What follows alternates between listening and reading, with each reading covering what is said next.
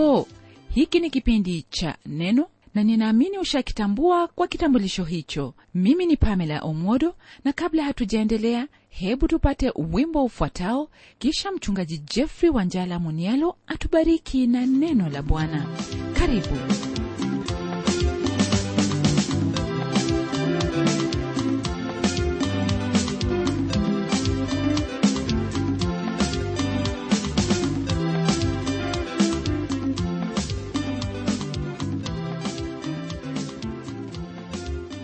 kwa mara nyingine tena nachukua fursa hii kulibariki jina lake bwana na mwokozi wetu yesu kristo kwa kutupa siku hii njema kusudi tuendelee kujifunza hayo ambayo yanatuhusu na pia yale ambayo yamhusu kusudi tufahamu ni jinsi gani ambayo tunahitaji kuenenda katika maisha yetu huku tukiendelea kumtazama huyo aliyetuokoa. Nam namshukuru mungu pia kwa kuwa amekuwezesha kuwa pamoja nami kwenye kipindi hiki hasa tunapoanza mafundisho mapya kutoka kwenye kitabu hiki cha nabii sefania. Kama ilivyo ndugu msikilizaji haiwezekani hata kidogo kuanza kujenga nyumba bila ya kuwa na msingi ambao utasimamisha nyumba ile. Na kwa sababu hiyo somo letu la leo litakuwa ni utangulizi huku tukiingia kwenye sura ya kwanza na aya hiyo ya kwanza. Jambo la kwanza ambalo nataka ufahamu ni ya kuwa sefania ajitambulisha vizuri na kwa uwazi zaidi ya wale manabii ambao ni kumi na wawili ambao pia tumewaita manabii wadogo. Kama vile tulivyoona habakuki alifunika kitambulisho chake kwa kunyamaza kimya. Hatujui mengi kumuhusu lakini sefania afanya tofauti kabisa.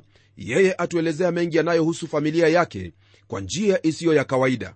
Atuelezea wazazi kuanzia babu wa mababu ambaye ni hizikia ama kwa jina lingine hezekia mfalme wa yuda kama tumjuavyo. Hii yatuonyesha wazi kwamba sefania alikuwa mwana wa kifalme na angependa sana tuyajue hayo.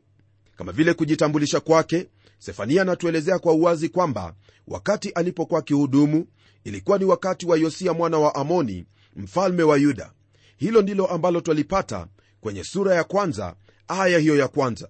Wakati wa utawala huo ulikuwa ni wakati wa giza sana katika nchi hiyo. Ninaposema habari za giza sina maana ya giza ya usiku bali giza katika hali ya kiroho pamoja na hali ya maisha ya watu jinsi ambavyo walikuwa wamemwacha mungu na kutanga mbali. Kulingana na maandiko ya kiebrania nabii sefania alikuwa ni mmoja kati ya manabii wa mungu waliochukuliwa utumwani. Yeye alihudumu wakati mmoja na yeremia pamoja na mika. Lakini hata hivyo sefania anatambulika kwa kutumiwa na mungu kuleta uamsho mkubwa wa kiroho katika enzi ya yuda wakati wa utawala wa yosia. Kitabu hiki cha sefania hakiwezi kuchukua nafasi ya kitabu cha injili ya yohana hasa sura hiyo ya tatu aya ya 16 ambayo ina sifa zake. Kwa hakika yaliyomo katika kitabu hiki hayajafahamika sana na pia nina uhakika kwamba kuna wengi ambao wanasikia mafundisho leo hii mara ya kwanza kutoka kwenye kitabu hiki cha sefania. Ni nadra kusikia ama kupata wahubiri ambao wamehubiri jumbe zao kutoka kwenye kitabu hiki. Hili halifanyiki kwa sababu watu wanataka kuwa jinsi hiyo bali ni kulingana na jinsi ambavyo kitabu hiki kilivyo. Nadhani kama ujumbe wake ungeweza kujulikana watu wangelikipenda sana kwa kuwa kina ujumbe sawa na ule ujumbe uliopo katika injili ya yohana. Yohana kama vile wafahamu ajulikana kama mtume wa upendo. Hayo yaweza kuwa magumu kwako kuamini lakini hebu nikusomee aya hii ambayo itakufunulia hayo ambayo nimesema.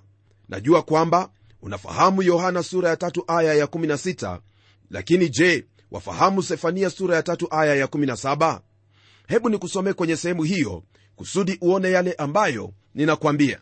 Neno la mungu kwenye sehemu hiyo linalo haya ya kusema bwana mungu wako yu katikati yako shujaa awezaye kuokoa.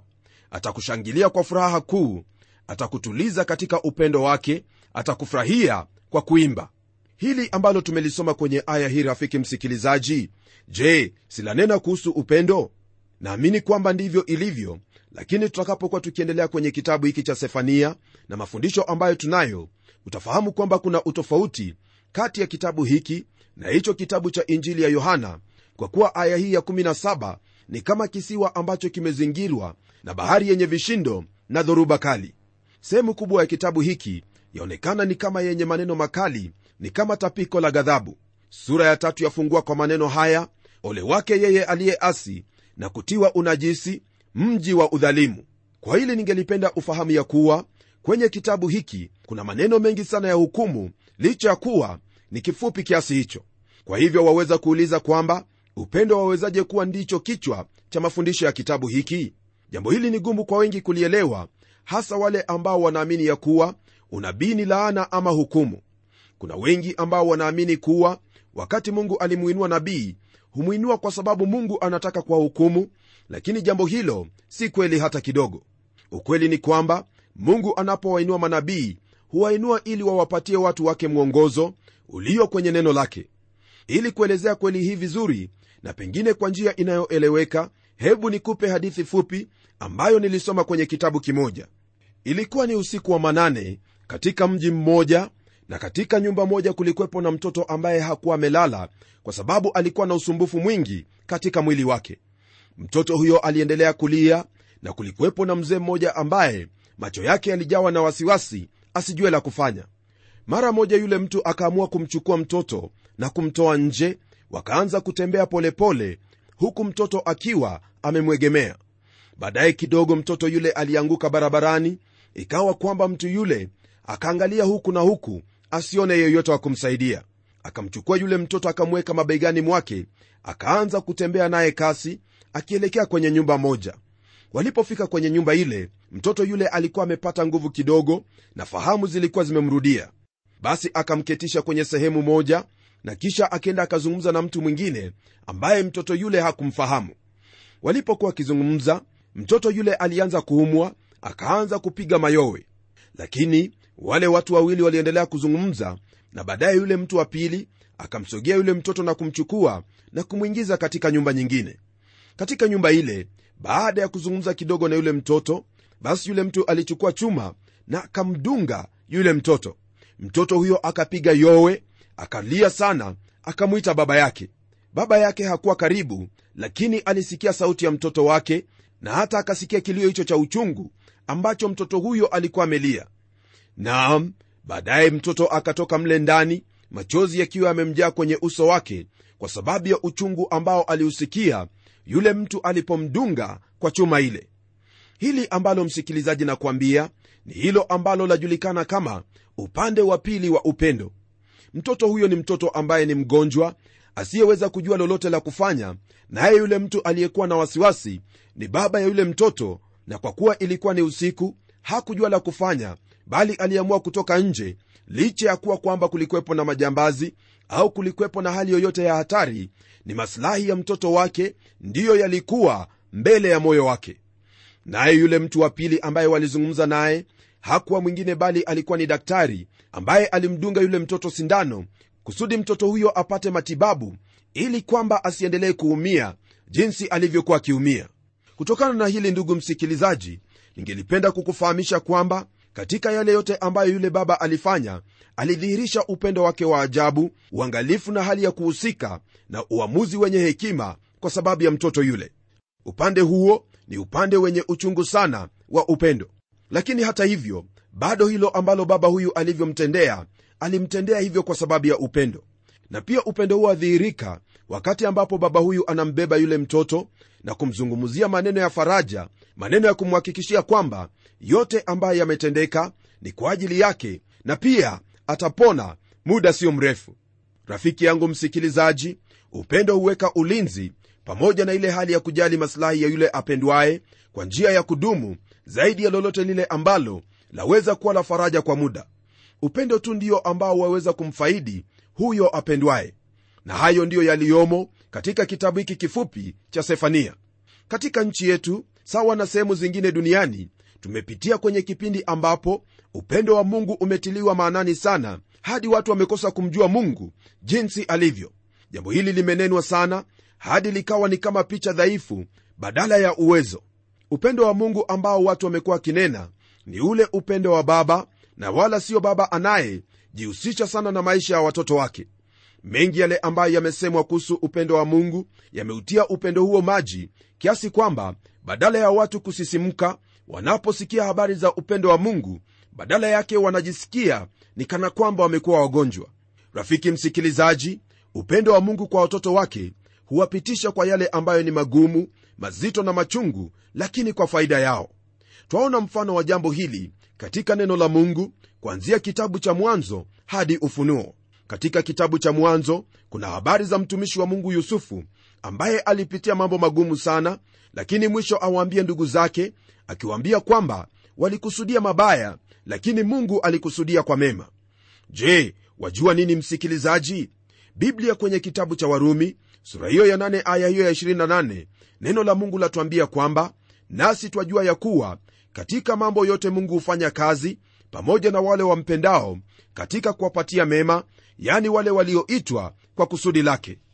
Unabii huu mfupi msikilizaji wangu ambao watoka kwenye kitabu hiki cha sefania unawakilisha upande huo mwingine upande ambao wengi hawapendi kunena juu yake yani upande huo wa upendo wa mungu ambao unahusisha nidhamu pamoja na kumrekebisha mtoto wa mungu kusudi asipungukiwe na lolote ambalo mungu yuataka awe nalo. Ni kweli kwamba mungu ni pendo lakini yeye pia ni mungu ambaye huhukumu dhambi na lolote ambalo ni dhalimu ni lazima atalishughulikia kwa kuwa yeye ni mungu mwenye haki. Kwenye hiki kitabu cha sefania siku ya bwana ni maneno ambayo yamerudiwa mara saba. Kama vile ambavyo ilivyo maneno haya hasa yalenga siku hiyo ya dhiki kuu kabla ya ufalme wa kristo kuthibitishwa hapa ulimwenguni. Wakati dhiki kuu itakapofikia mwisho na bwana wetu yesu kristo kurudi mara ya pili atarudi kama mfalme wa milele naye atatawala hapa ulimwenguni miaka elfu moja. Hilo ndilo ambalo walipata kwenye hicho kitabu cha ufunuo sura ya 20 kitabu hiki cha sefania hasa cha kazia hukumu ambayo tuliita upande mweusi wa upendo.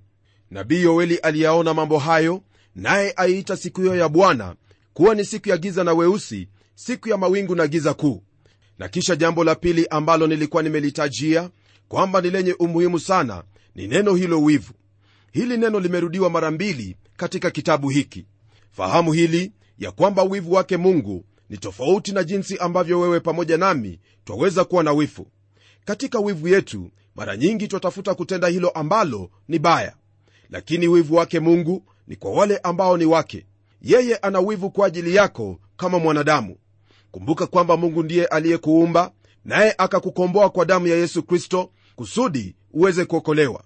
Sio mapenzi yake kwamba mtu awaye yote aangamie bali kila mmoja ambaye amwamini bwana yesu kristo apate kuokolewa. Ni wivu ya aina hiyo ndiyo ambayo mungu aliyo nayo kwa ajili yetu sisi wanadamu. Lakini mwanadamu asipogeuka na kumfuata huyu mungu ni lazima kwamba mungu atamhukumu maana mungu ni mungu mtakatifu na hakuna lolote ambalo aweza kufanya iwapo mwanadamu hawezi kubadilika na kuacha njia zake au kwa usawa kupokea hilo ambalo amelitoa kwa ajili ya ukombozi wake.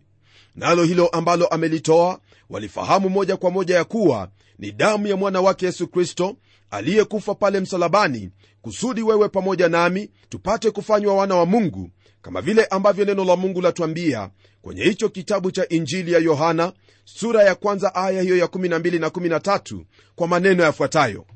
Bali wote waliompokea aliwapa uwezo wa kufanyika watoto wa mungu ndiyo wale waliaminilo jina lake. Waliozaliwa si kwa damu wala si kwa mapenzi ya mwili wala si kwa mapenzi ya mtu bali kwa mungu hili ambalo twalisoma hapa msikilizaji hilo ndilo ambalo hasa laonyesha kwamba mungu anayo wivu kwa ajili yako. Ndiposa alimtoa mwana wake kusudi upokee huo uzima na zaidi ya yote ufanyike mwana wake. Jambo hili ni jambo ambalo kwenye hiki kitabu cha sefania twaona kwamba chamfanya mungu kutukuka wakati ambapo anahukumu kama vile ambavyo hutukuka mara anapomwokoa mtu. Ni vigumu kwa watu wengi kuelewa hili lakini hivyo ndivyo ambavyo ilivyo kwenye kitabu cha ezekieli sura ya 38 na 39 yanena kuhusu wakati huo ambapo mungu atahukumu taifa hilo la urusi. Twasoma kwenye sura ya 38 aya hiyo ya 16 ambapo neno lake bwana lasema hivi kwa habari ya taifa hilo. Nawe utapanda juu uajilie watu wangu israeli kama wingu kuifunika nchi itakuwa katika siku za mwisho nitakuleta upigane na nchi yangu ili mataifa wanijue nitakapotakaswa kwako ewe gogu mbele ya macho yao. Kwa lugha nyingine hilo ambalo mungu analisema kwenye aya hii ni kwamba ananuia kuhukumu taifa hilo ambalo halikuwa likimcha na wakati ambapo atafanya hivyo yeye atatukuzwa katika hukumu hiyo. Pamoja na hilo ningelipenda ufahamu ndugu msikilizaji ya kwamba lolote ambalo mungu analitenda halitendi kulingana na mawazo yetu bali yeye hulitenda kulingana na mawazo yake ninauhakika kwamba baada ya kuona huo utangulizi sasa u tayari kabisa ili tuendelee kujifunza hayo ambayo yamo kwenye neno hili la mungu kwenye kitabu hiki cha sefania. Lakini mbele ya hapo nataka nikupe muktasari kwa kitabu hiki kama vile ambavyo tutakuwa tukijifunza hatua baada ya nyingine. Kwanza kabisa kwenye sura ya kwanza lile ambalo tutajifunza ni kuhusu hukumu ya mungu juu ya taifa hilo la yuda pamoja na mji wake mkubwa wa yerusalemu na kisha kwenye sura ya pili aya hiyo ya kwanza hadi sura ya tatu aya ya nane tutaona jinsi ambavyo mungu atahukumu ulimwengu wote pamoja na mataifa yote. Na mwisho kwenye sura ya tatu aya hiyo ya tisa hadi ishirini tutaona hukumu yote ikiondolewa na kisha mungu kuthibitisha ufalme wake hapa duniani. Hayo ndugu msikilizaji ndiyo ambayo tutakuwa tukijifunza nami naamini kwamba u tayari kabisa kujifunza zaidi kwenye kitabu hiki hebu twende kwenye sura ya kwanza aya hiyo ya kwanza tuone neno lake bwana lasema nini. Neno la mungu kwenye aya hiyo ya kwanza linalo haya ya kutwambia. Neno la bwana lililomjia sefania mwana wa kushi mwana wa gedalia mwana wa amaria mwana wa hezekia katika siku za yosia mwana wa amoni mfalme wa yuda. Kwa mujibu wa hili ambalo twaliona kwenye aya hii tayari sefania ajitambulisha vyema kabisa na kuelezea kinagaubaga kuhusu uzao wake. Sefania kama ilivyo ajitambulisha na familia hiyo ya kifalme yani yeye alikuwa ni wa uzao wa huyo mfalme hezekia. Hezekia mfalme wa yuda alitoka kwenye huo uzao au ukoo wa daudi. Huyu nabii alitabiri katika utawala wa yosia ambao ulileta uvuvuo wa mwisho wa kiroho katika taifa hilo la yuda ambalo pia twalifahamu kwa usawa kama ufalme wa kusini. Kulikuwa na uamsho mkubwa isipokuwa ulikuwa ni wa muda mfupi na pia ulikuwa ni wa kijuujuu haukuwa wa ndani. Sefania alijua hayo ambayo yalikuwa yametendeka wakati wa utawala wa mfalme amoni aliyekuwa ni mfalme mwovu sana ambaye alitenda maovu mbele zake mungu pamoja na manase ambaye pia alikuwa kama huyo amoni mfalme aliyetenda maovu aliona hukumu ya mungu ikijia juu ya taifa hili pamoja na watu wake na ujumbe wake sio wa kubembeleza bali ni ujumbe ambao ulikuwa ni mkali sana maana ulikuwa ni ujumbe unayotoka ndani ya moyo wa huyo ambaye anajua mungu anafanya nini. Kwa hili ndugu msikilizaji naomba kunena pamoja nawe kwa uwazi kabisa nikikuambia kwamba lolote ambalo walisikia kutoka kwenye neno lake bwana halitakuwa la kukubembeleza kama vile ambavyo imekuwa desturi ya watu wengi kuhubiri habari tu za kubarikiwa habari za kufanikiwa na huku hawagusii lolote ambalo lahusu dhambi. Ningelipenda uelewe ya kwamba kufanikiwa siyo jambo ambalo lipo katika biblia pekee au kubarikiwa bali katika biblia kunayo mambo magumu ambayo wafaa kufahamu ya kwamba yamo kwenye biblia. Nabii huyu sefania hakuwa na wakati wowote ambapo alisema kwamba atawabembeleza watu. Hilo silo jambo ambalo alikuwa nalo kwa sababu alikuwa ameona matendo maovu ya wale wafalme waliotangulia naye mungu akampa ujumbe ambao ulikuwa ni lazima aunene jinsi ulivyokuwa.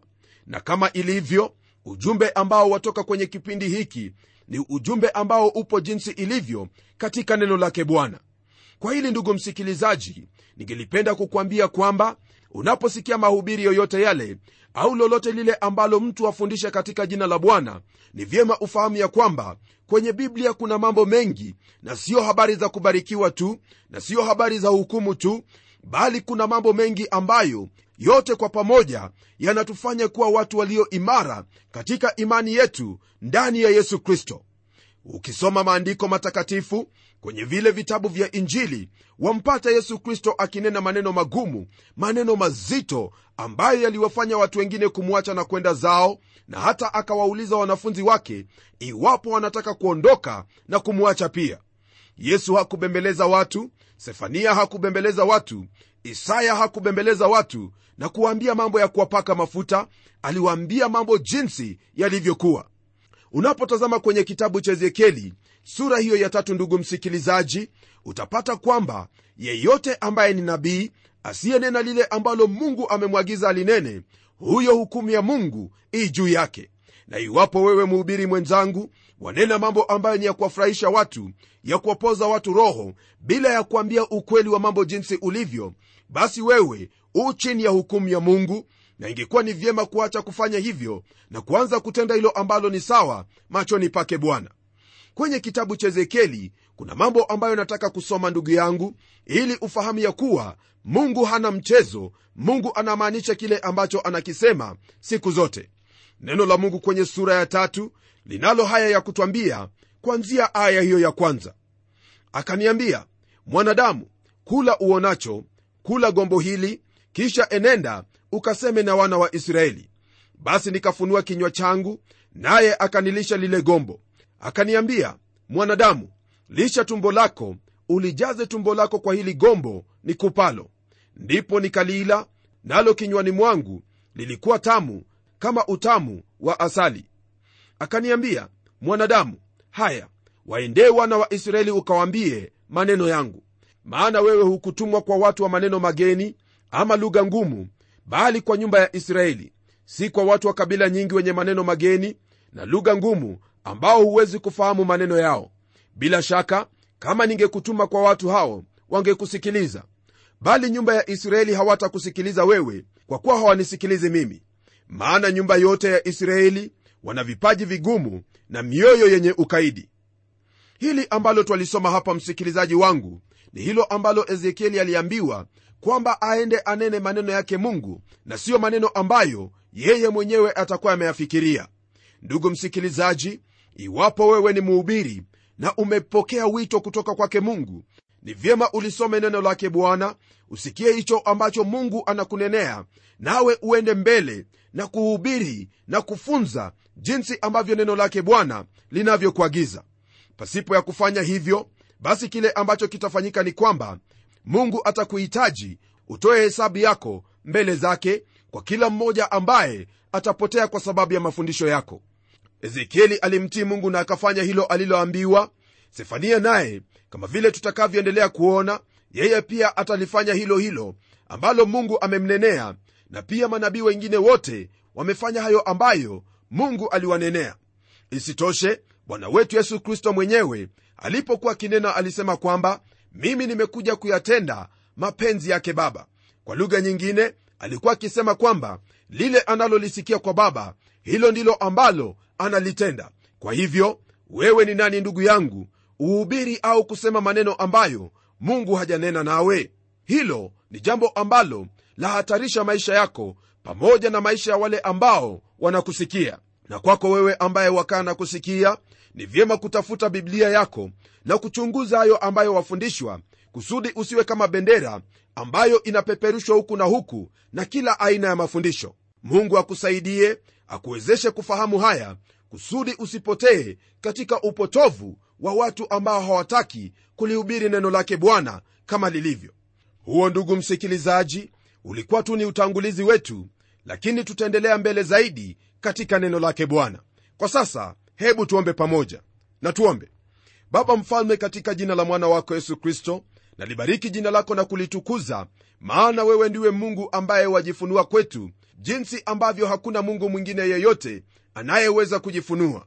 Kama vile ambavyo tumejifunza tumejua kwamba katika upendo wako kuna hiyo nidhamu ambayo ni lazima utupe kama watoto wako na pia kuna huo upendo ambao watushibisha na vitu vizuri kutoka kwako.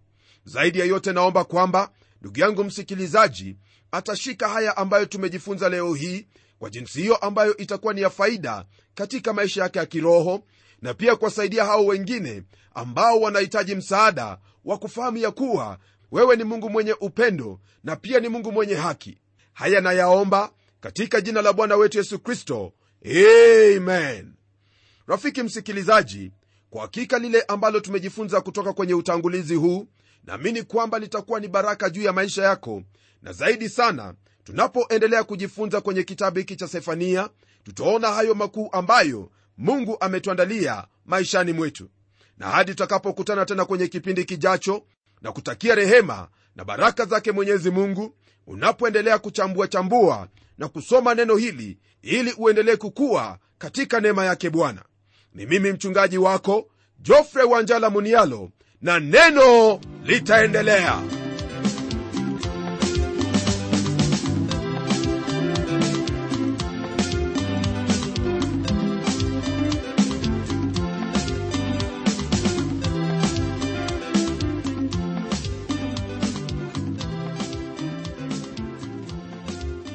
Ndiyo msikilizaji wangu neno ni lazima aliendelee kwa hivyo hebu tuandikie barua utueleze jinsi hili neno la bwana linakubariki. Anwani yetu ndiyo hii ifuatayo.